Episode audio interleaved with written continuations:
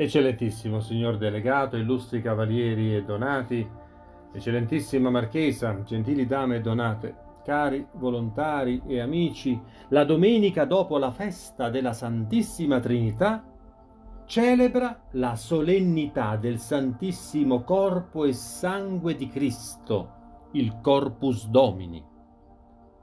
La Santissima Eucaristia è il centro di tutta la vita della Chiesa, perché tutte le attività ecclesiali prendono inizio dall'Eucaristia e conducono a radunare tutti i credenti per celebrare la medesima Eucaristia. La centralità dell'Eucaristia, istituita dal Signore Gesù nella notte in cui fu arrestato ed ebbe inizio la sua passione, è il cuore della Chiesa e non potrà mai essere emarginata come uno dei culti ecclesiali dei cristiani. Essa infatti è la celebrazione del Cristo morto, risorto e asceso al cielo, la fonte di ogni grazia per i credenti e la presenza salvifica nel tempo del Signore risorto in mezzo al suo popolo.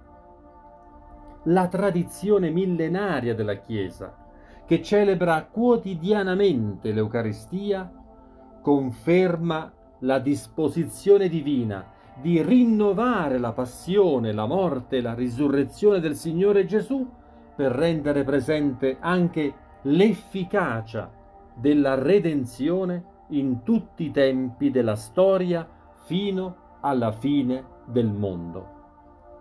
Ogni volta che si celebra l'Eucaristia, la salvezza della Pasqua di Cristo si effonde sull'umanità. Il Signore Gesù, sacrificato una volta per sempre, rinnova il suo sacrificio redentivo, rendendosi presente con il suo corpo e il suo sangue sull'altare per nutrire l'umanità con il pane della vita eterna nel Vangelo di oggi, apparentemente estraneo al mistero della Santissima Eucaristia, si racconta della moltiplicazione dei pani e dei pesci per sfamare una moltitudine di fedeli che seguiva la predicazione del Signore Gesù. Molti segni riconducono anche in questa pagina del Vangelo all'Eucaristia, pane di vita eterna Gesù fa distribuire il pane che egli ha spezzato a migliaia di persone e ne avanzano dodici ceste piene di pezzi.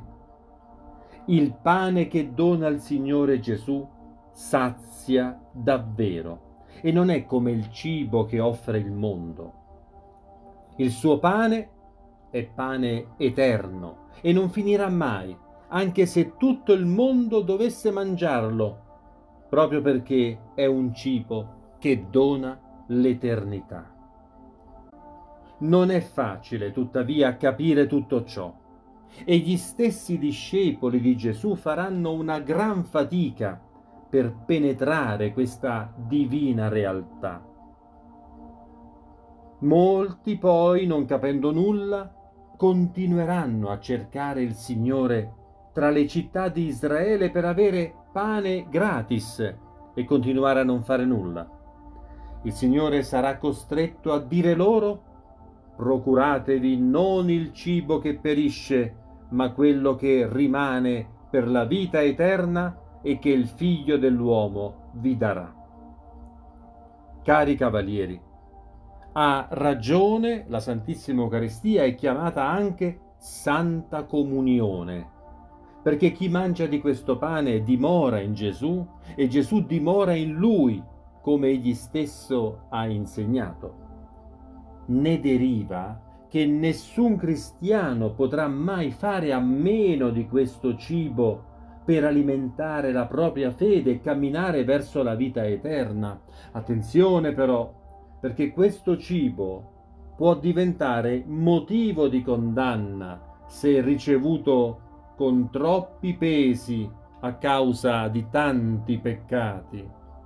La confessione dei peccati è strettamente connessa alla Santa Comunione, poiché è richiesta una disposizione dell'anima purificata dai peccati mortali per rendere efficace la potenza salvifica della Santa Comunione in noi ed evitare di aumentare i nostri peccati con il sacrilegio. Sia lodato Gesù Cristo. Amen.